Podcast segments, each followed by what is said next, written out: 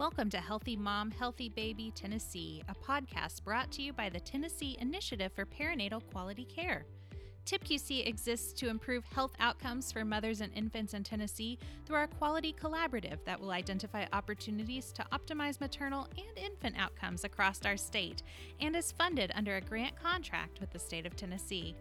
The Healthy Mom, Healthy Baby Tennessee podcast is designed for medical professionals and for patients and families across the state.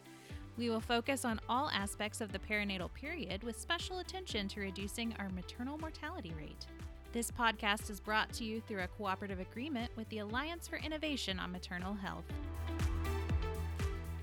Welcome to this week's episode of Healthy Mom, Healthy Baby Tennessee. I'm your host, Amanda Nally. Today, Dr. Rolanda Lister and I had the pleasure to be with certified nurse midwife Dr. Stephanie Devane Johnson and Tiana Pyles from B Stars in Memphis. BSTARS stands for Breastfeeding Sisters That Are Receiving Support. We look at breastfeeding in the Black community and how we can encourage and support these moms on their breastfeeding journeys. So let's begin. Welcome. We are so happy to have our two uh, guests, Stephanie Devane Johnson. That's Dr. Stephanie Devane Johnson and Miss Tiana Pyles. They are here to talk about breastfeeding, in the um, African American community, some of the disparities and hopefully solutions. So, welcome to Stephanie and Tiana. Thank you. Stephanie, why don't you tell us a little bit about um, your background, what your interests are, and how you got involved in the work that you do? Okay. Again, I'm Stephanie Devane Johnson. I've been a certified nurse midwife for over 20 years. I graduated from Vanderbilt um, with my midwifery and certification and obtained my PhD from UNC Chapel Hill in 2016. And having taken care of women of all ethnic backgrounds, I realized when I would ask a patient, you know, how are you going to feed your baby? Um, a lot of my Black African American patients were like, no, I'm not going to breastfeed. I'm just going to formula feed. That stuck with me. And every time I would try to say, probe and say why, they just couldn't answer. So that's what spurred my interest in breastfeeding disparities and thus my research in cultural and historical influences that influence contemporary Black women's thoughts, attitudes, and beliefs about breastfeeding. So I've been in, I was in North Carolina my whole career, moved to Tennessee a year ago, and through another breastfeeding friend, Jada, connected with you, Rolanda. And so, and we we've been a pair ever since. Definitely. That's um, excellent. Thank you so much for telling us a little bit about yourself. Tiana, I know that you have an amazing organization that you founded specifically to uh, impact breastfeeding in the African American community. Can you tell us a little bit about your background and kind of the story of how you got to where you are? Sure. And Dr. Lister, it's so good to see your face again. In fact, we met at TIPQC, one of the last meetings on earth before the pandemic. Uh-huh. it's beautiful to see your face again. I, am loving that hair, girl. I'm loving it. Uh, mm-hmm. uh, oh yeah, Jada works magic because that's how I met Dr. Devane Johnson. So Jada is wonderful.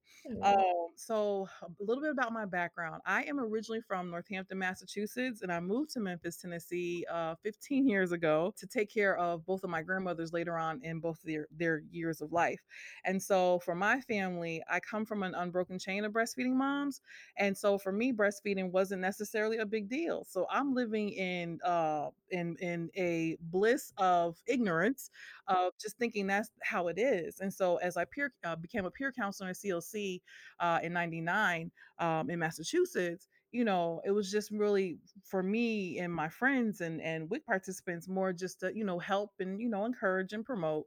But when I moved here, oh my goodness, it was a culture shock and you know people are like well you know you're black and they're you know they're black people and it's like yeah but my sisters aren't breastfeeding and for some really interesting reasons and so it's like okay all right we we we my my background is healthcare admin as well as real estate um and so it's like you know family empowerment let's see how we can empower my sisters uh, on a on a choice that is for the most part free and empowering for themselves and their baby healthier for them and their families uh, and so uh, became a peer counselor down here uh, in 2014 and you know didn't never look back you know so in in uh, helping to be one of the co-founders of b stars breastfeeding sisters that are receiving support it really just gave a, a stage to a lot of energy that didn't have that available. And so, like at our first meeting back in July of 2015, we had 39 people there, and it was a mixture of professional black women lay women WIC participants like everyone uh, including birth workers it's like everybody needed something and now they finally had an Mm. avenue direction to be able to express and support and encourage each other and you know how we are as black women once we get together on one issue we solve like all other kind of problems so like we have that time together. So it just it just we it was just like a true effort a calling a momentum just a momentum happening um, for the organization so we just guide it with love.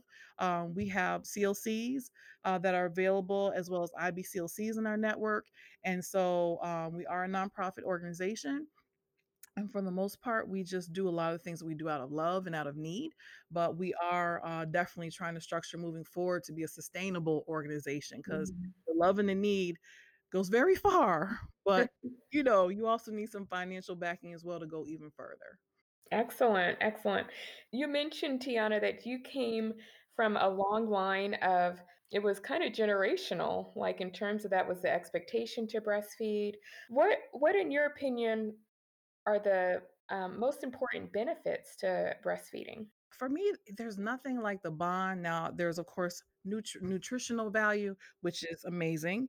Um, in the WIC offices, they always have like these these Legos uh, where it shows you how many different nutrients come out of breast milk versus formula. And in no way do we, you know, we're not formula bashing or anything. There there is definitely a need for formula in certain circumstances, but it, but we find in our communities that formula was pushed, and we were never ever given the other option or choice. And so we just want to make sure that our moms are very well of all of their feeding options for their baby. And so with that, I list bond first because sometimes I find that that is even more alluring than the nutritional part. You know, they feel like, well, shoot, I was formula fed and I did okay. But that connection, that, you know, my children, I have four children. My oldest is 23, my youngest is 10.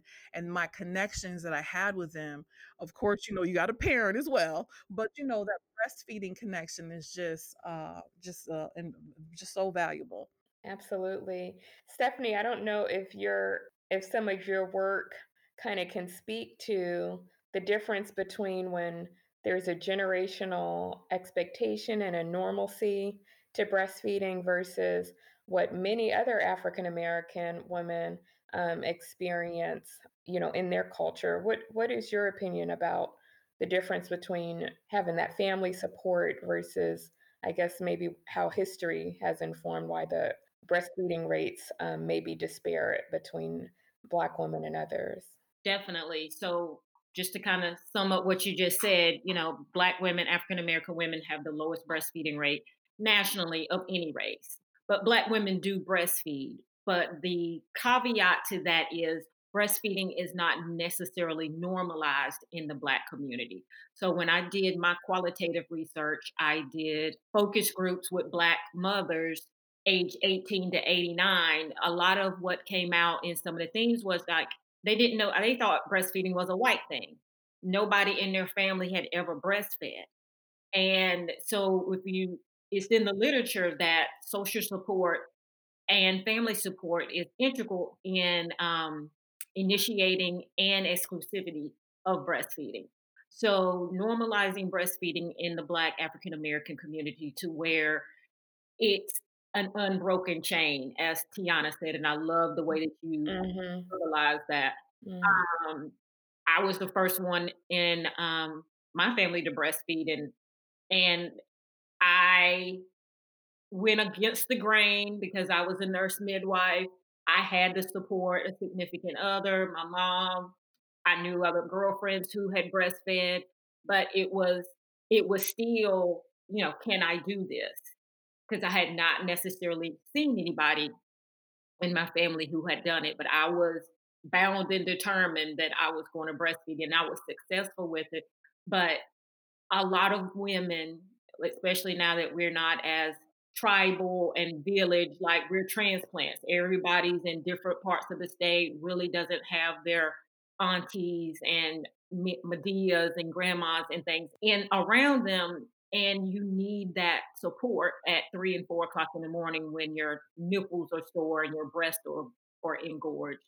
And so that's why getting having B stars and mahogany milk and other um, mocha moms, other black breastfeeding women who look like you to go to for tips and advice and encouragement. Yep, that's mm. normal. Yep, that happened to me. So you need to hear that that you're not the out, you know, the lone man on the island. That is what I think sustains a lot of black women in being able to stick with it and not just kind of because it's easy to give up. It's easy that formula bottle is sitting right there.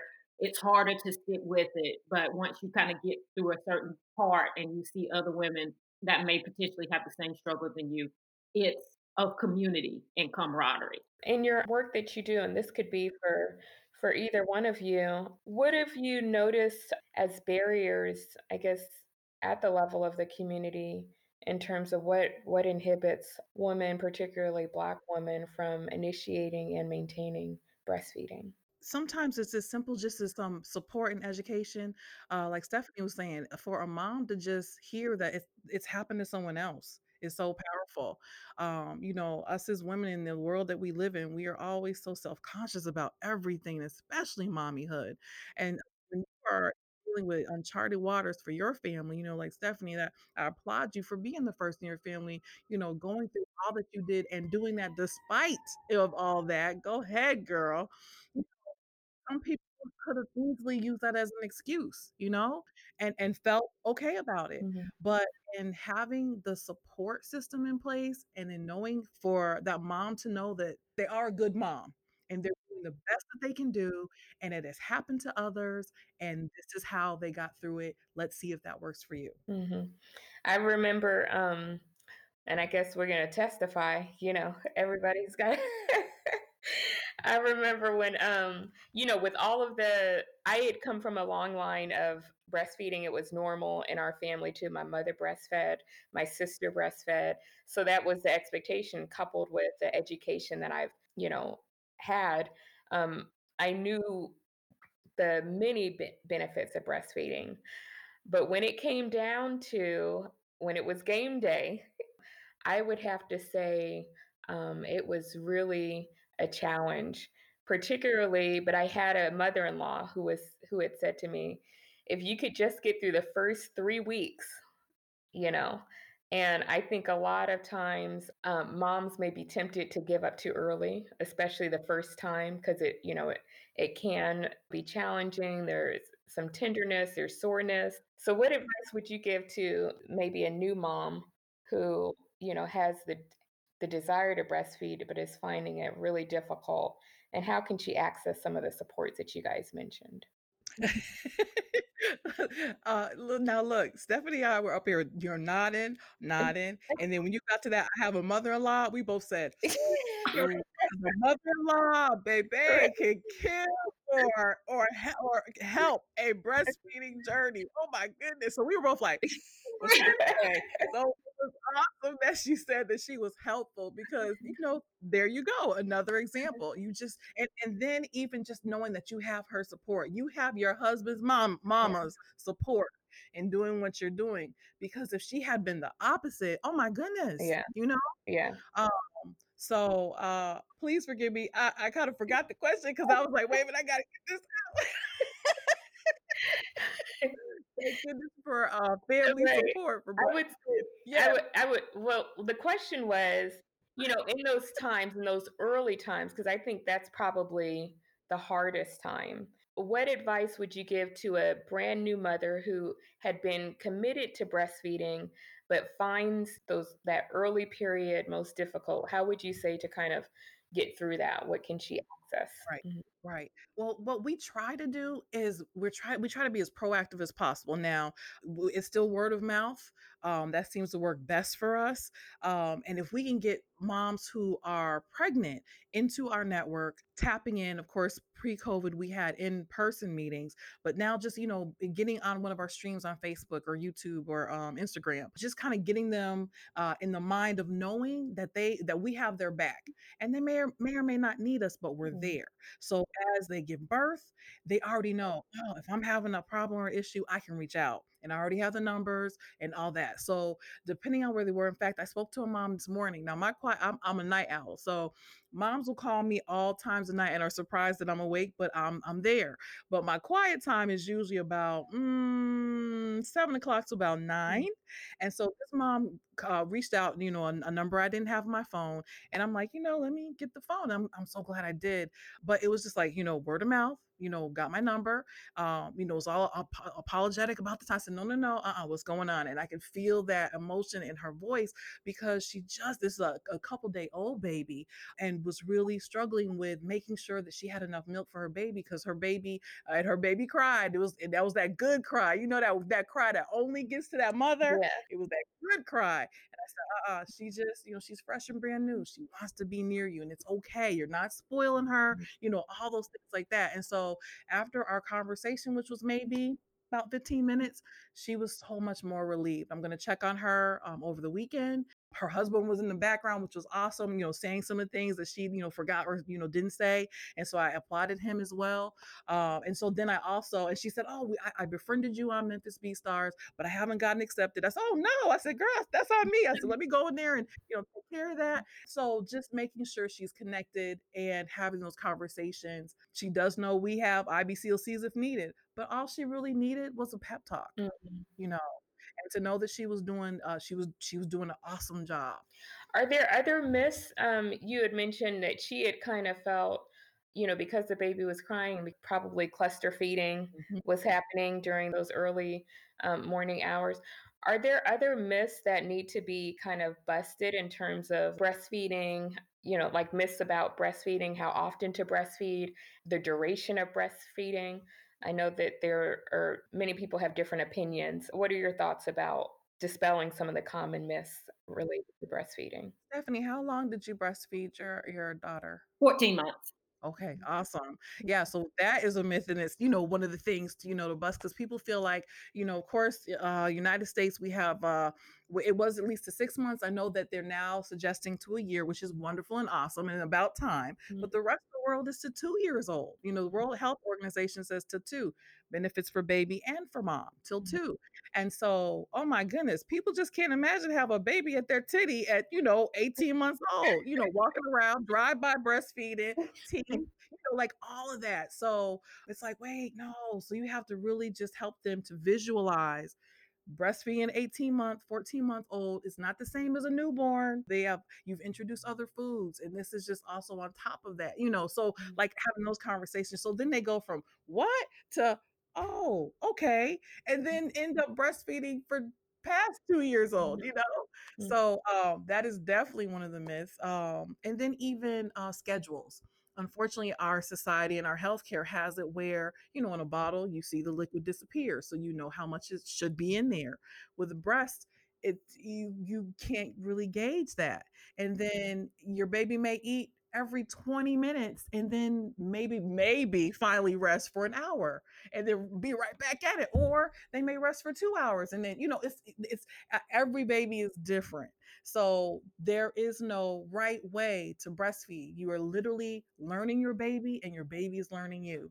And once you think that you got a schedule together, that's when they gonna change it up, you know, "Oh, oh, oh, no more schedule." Y'all know. Right, right, right. Spoiling is a big thing in our community as well. That's in the literature. That's one thing that I found when I did a literature search, um, doing my doctoral work is that, you know, they mothers felt as though breastfeeding, they were gonna spoil them, make them soft, and formula feeding, they're gonna be soldiers, they're gonna be stronger, and that is so If anything, it's the exact opposite. The breastfeeding babies are the soldiers and the and the warriors because breast milk is hard to get out. Bottle feeding, they throw it down your throat. And so that I try to, because I still practice as a nurse midwife, tell my patients like that is so not true. You just love your baby. Mhm, mhm. Babies need to be loved. You can't spoil a baby. Babies cry for a reason.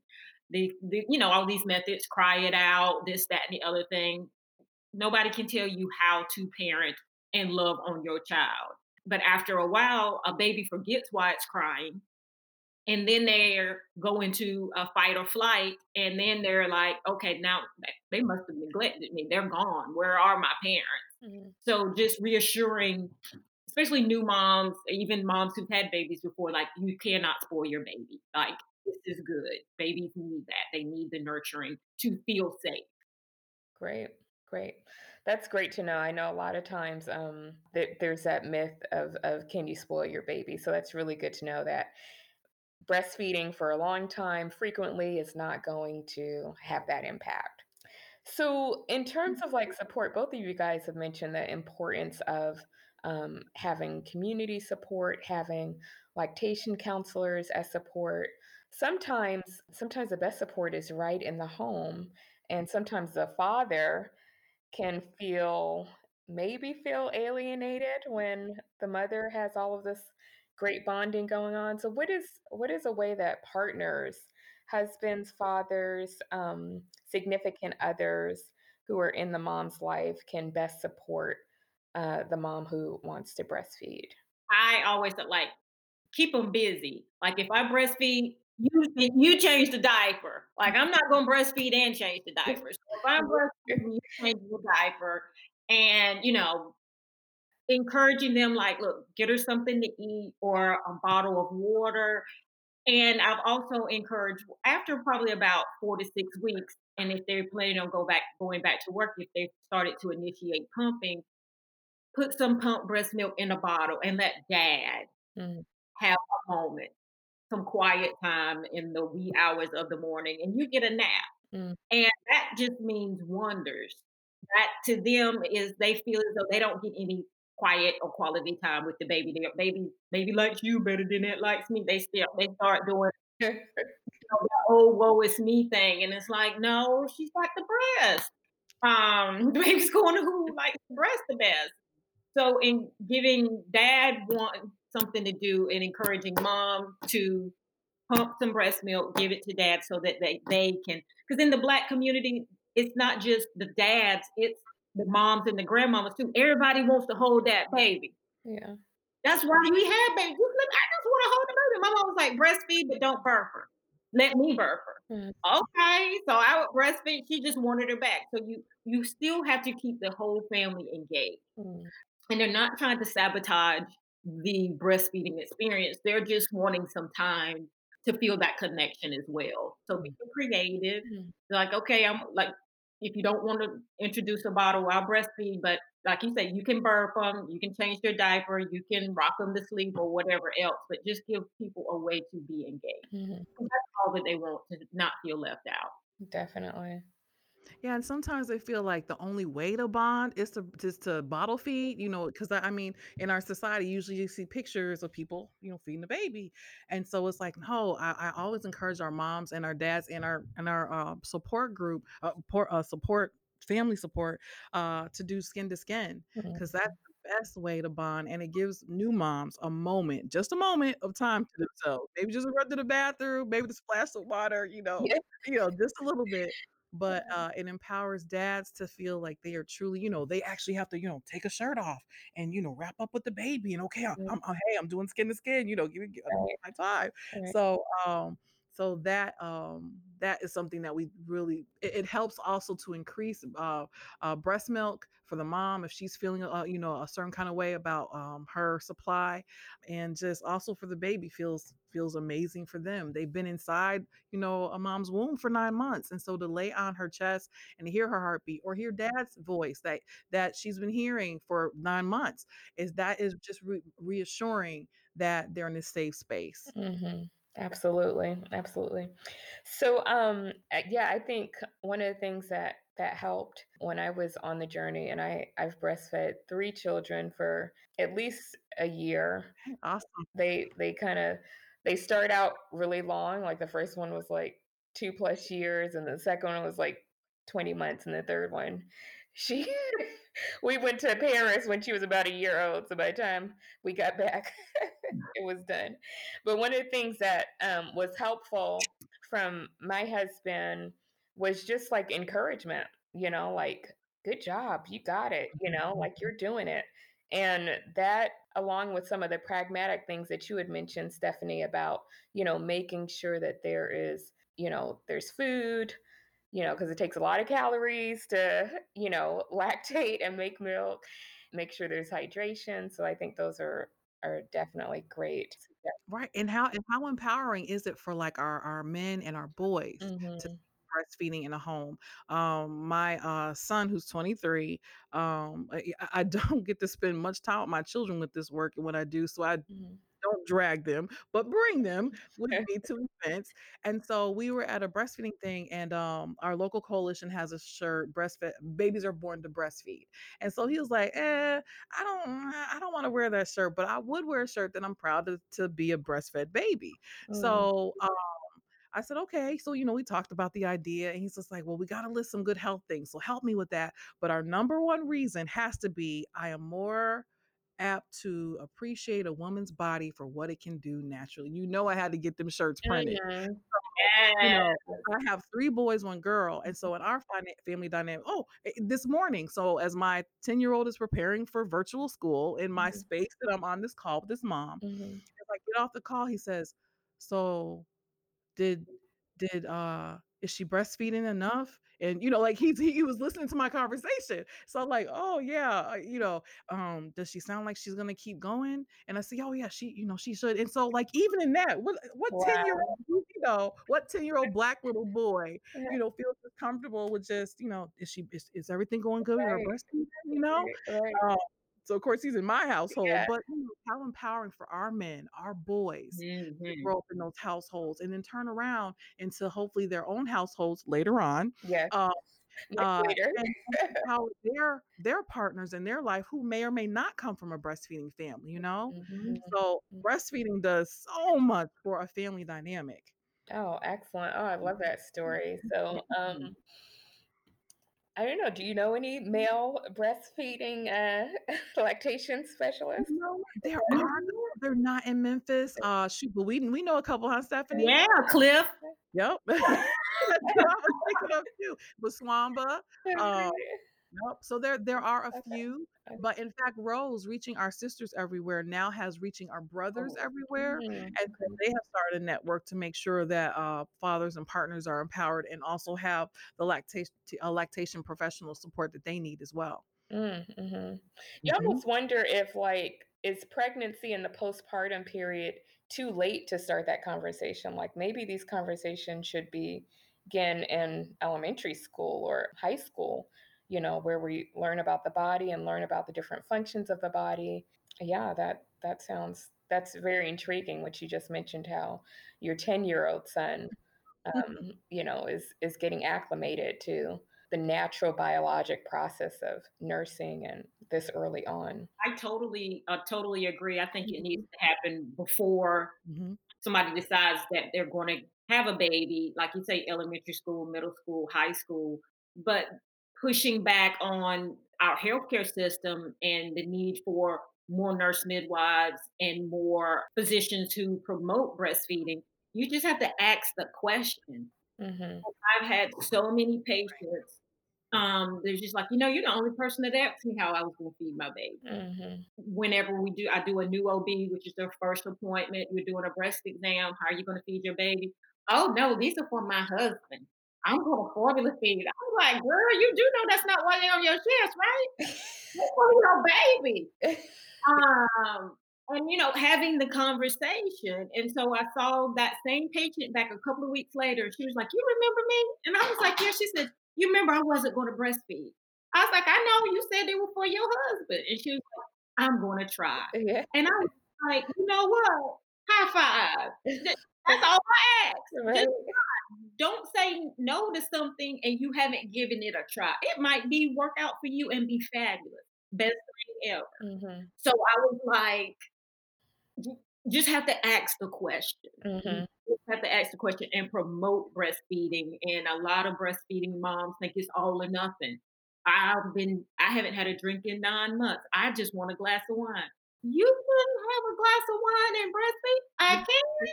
Like these are all myths that you were saying. There's so many myths out there mm-hmm. that for some women make it seem like they can't do both. And you totally can do both. Mm-hmm. Mm-hmm. Have a life. You can have a drink every now and again. You can do all that and still feed your baby. Mm-hmm. And I don't like it. I don't like that society puts all that pressure all or nothing on women. That's kind of like, can you have a career and be a good mom? Mm-hmm. You can. Yeah. But some organizations make you. One of my patients in one of my studies, her boss was just like, "So you're you going to be a C plus employee or C plus mom, or A plus employee or A plus mom?" Mm-hmm. Yeah. And I was like, why does that have to be a choice? Yeah. What? Either or. yeah. yeah. Yeah.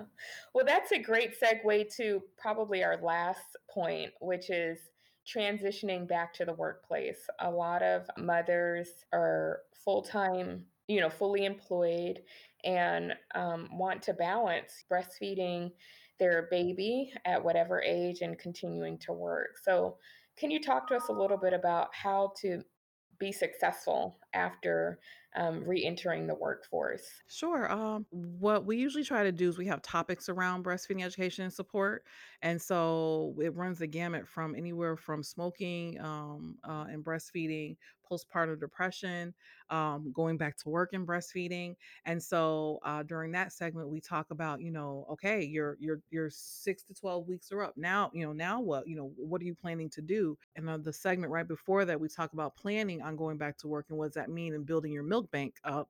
And so then it's like, okay, you know, who who's going to take care of this baby? Who's gonna who is going to be responsible for feeding your breast milk to this baby, mm-hmm. either family member or daycare? Because a lot of our daycare facilities are not prepared to handle breast milk mm-hmm. or don't want to handle it. Mm-hmm. So um, having those conversations that way, when a mom returns to work, it is with as decent and as much forethought as possible so that that's not another thing that she's stressed out. She's already missing her baby, mm-hmm. you know, already, you know, a lot of other emotions going on. Um, but to have on top of that, not sure if her family member is comfortable enough to know the schedule mm-hmm. of this new uh, this baby uh, and maybe this baby's used to breast, uh, you know, truly breastfeeding. So introducing that bottle in enough time for them to to not be nipple confused and be able to, you know, breastfeed mm. uh, from a bottle with with uh with the breastfeeding help.